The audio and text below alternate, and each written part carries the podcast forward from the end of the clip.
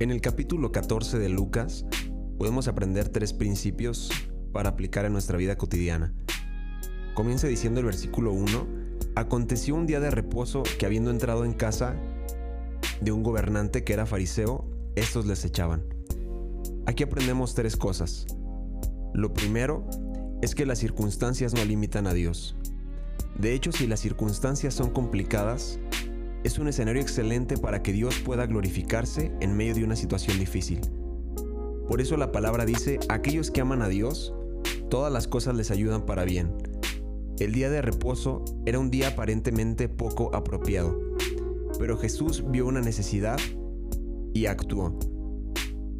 Tal vez en tu vida diaria a veces hay circunstancias que puedes ver como desfavorables para que Dios pueda hacer algo, pero a Jesús le encantaba poder introducirse en la historia de las personas cuando las circunstancias parecían menos propicias. Recordamos aquella ocasión en la que las hermanas de Lázaro llegaron a decirle a Jesús, si hubieras llegado antes, nuestro hermano no habría muerto, pero realmente Jesús no quería sanar a Lázaro. Lo que Jesús quería hacer era resucitarlo, porque esto causó mayor impacto y más gente creyó. La segunda cosa que aprendemos en esta parte de, de la Biblia es que para Jesús eran más importantes las personas que un itinerario. A Jesús no le importaba interrumpir sus actividades cuando veía a alguien que podía ayudar. De la misma manera, a nosotros no deben sernos un estorbo nuestras actividades diarias cuando veamos la oportunidad de ayudar a alguien, de compartir del amor de Dios. Y esto no es solamente cuando vamos caminando por la calle y vemos a una persona que está pidiendo limosna. Esto es mucho más profundo. Esto es que podamos desarrollar la habilidad de ver la necesidad de las personas en nuestro trabajo, en nuestras escuelas, en nuestras colonias. Y si logramos desarrollar esa capacidad de poder interrumpir nuestras actividades diarias, cuando veamos que una persona necesita de nuestra ayuda o que necesita recibir un mensaje de amor o de esperanza, entonces podremos ver grandes cosas de parte de Dios. Lo tercero es que Jesús sabía quién era. Por lo tanto, vemos que a Jesús no le importaba que los fariseos lo acecharan. Si Jesús hubiera tenido algo que esconder, obviamente se hubiera sentido incómodo si lo estuvieran acechando. Pero Jesús vivía de una manera íntegra. Él vivía lo que predicaba. Al igual nosotros debemos vivir con esa misma integridad. Debemos de enseñar más con el ejemplo que con nuestras palabras. Debemos estar seguros de quiénes somos en Dios y eso nos ayudará para que vivamos sin temor que es uno de los principales deseos del corazón de Dios para nuestras vidas. Es por eso que podemos ver que en el versículo 6 dice, y no le podían replicar a estas cosas, porque Jesús enseñaba con su ejemplo. Siempre que nosotros enseñemos con nuestro ejemplo más que con nuestras palabras, eso va a causar un impacto y eso le va a dar veracidad a, a nuestra vida y a nuestras creencias. Después aprendemos en la parte de los convidados a las bodas, que va a haber mucha gente que siempre va a tener excusas. Este es una buena oportunidad en este inicio de año para que identifiques cuáles son todas las excusas que has puesto en tu vida, para que dejemos de usarlas.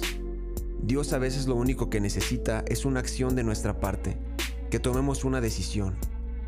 Dios nunca va a respaldar buenas intenciones. Dios solamente puede respaldar nuestras acciones.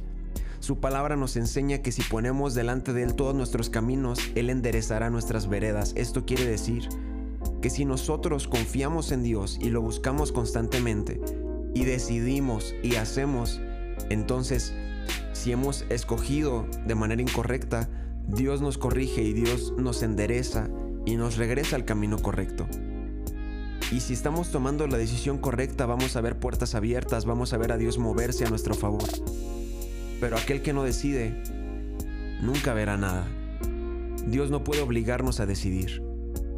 Y muchas personas en esta, en esta parábola de los convidados vemos que solo tenían excusas. Entonces, la puerta se abrió, la oportunidad se abrió para personas que no estaban consideradas en la boda. De la misma manera, vamos a ver pasar muchas oportunidades en nuestras vidas, pero depende de nosotros si las tomamos o las dejamos ir. Después continúa diciendo lo que cuesta seguir a Cristo. Y, esa parte donde dice que el que no aborrece a su padre y a su madre, y hermanos y hermanas, y aún su propia vida, no puede ser discípulo de Dios. No significa que literalmente tengamos que eh, tener un repudio o un odio o un rechazo hacia nuestros familiares o la gente que amamos. Pero sí significa que muchas veces vamos a tener que poner a Dios por encima de, nuestras, de nuestra familia o de las personas más cercanas a nosotros. Si nosotros podemos poner a Dios por encima, entonces Dios honra eso. Porque van a haber veces que tal vez tu familia o la gente cercana a ti no va a entender lo que Dios te está pidiendo que tú hagas. Así como Abraham, así como Moisés y como tantos personajes en la Biblia que vemos que Dios les pidió cosas difíciles. Así como Noé, que Dios le pidió que construyera un arca en una época en la que nunca había llovido. Y tal vez Noé pudo haber sido blanco de muchas críticas, y de mucho juicio, incluso en su propia familia. Pero Noé decidió obedecer. Este es un año en el que Dios te está haciendo una invitación. Y la invitación es que puedas ser auténtico, que puedas ser original. Muchas veces queremos perseguir e imitar lo que los demás hacen, pero Dios ha depositado dentro de ti algo único y que puede ser de bendición para muchos más. Cuando nosotros nos comparamos con los demás y cuando olvidamos que nosotros somos originales y que no tenemos por qué imitar a otras personas. O no tenemos por qué hacer cosas para agradar a los demás. Es que recuperamos nuestro sabor. Dios nos puso como la sal en esta tierra, porque Él sabe que lo que Él ha puesto dentro de nosotros es suficiente para poder bendecir la vida de muchas otras personas. No pierdas tu esencia, no pierdas tu identidad, no busques agradar a los demás, Solamente en este año, enfócate en cumplir el propósito que Dios tiene para tu vida.